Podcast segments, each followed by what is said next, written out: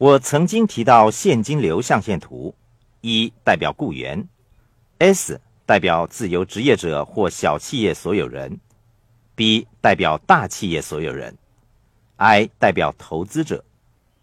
我现在想问你们一个问题，你可能愿意回答，也可能不愿意。问题是，你的父母是哪一个象限呢？是一 S、B 还是 I 象限呢？你的兄弟姐妹是哪一个象限呢？是 E、S、B 还是 I 象限呢？你的朋友是哪一个象限呢？是 E、S、B 还是 I 象限呢？你平常接触最多、最亲近的六个好朋友属于哪一个象限呢？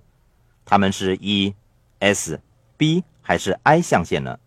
请你们好好的想一想，怎样做才能改变你的现实呢？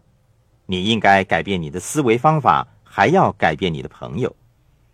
在一九八五年，当我定下要在财务上获得自由的十年计划时，我决定跟一些好朋友暂停来往。我这样做并不表示我不爱他们，也不代表我们不再是朋友。我只是不能够跟他们在一起。每当我有一些变动的时候，他们总是在阻止我。他们说：“你为什么要那样做？你这么辛勤工作为了什么呢？那是毫无意义的。我们应该及时行乐才对呀。”这些都是恼人的经验。当我面临一些改变的时候，我不会跟家人说，他们不会明白我为什么拼命的建立我的事业，改善我的管理和投资技巧。因为我们对未来有着不同的计划，他们选择在有生之年努力工作的生活模式，可是我的计划改变了。我在这里想说的是，当你的人生必须面临改变的时候，你不但要改变你的想法，你同时要结交一些跟你志同道合、意趣相同的朋友。我提出这一点的原因，是因为我跟最要好的朋友拉里·克莱克。定下了在财务上获得自由的目标，而且我们成功了。一九九四年，我在财务上获得了自由，选择了退休。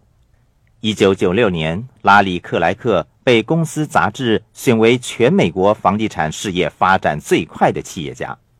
他是我最要好的朋友，就如《富爸爸穷爸爸》系列中我最要好的朋友麦克一样。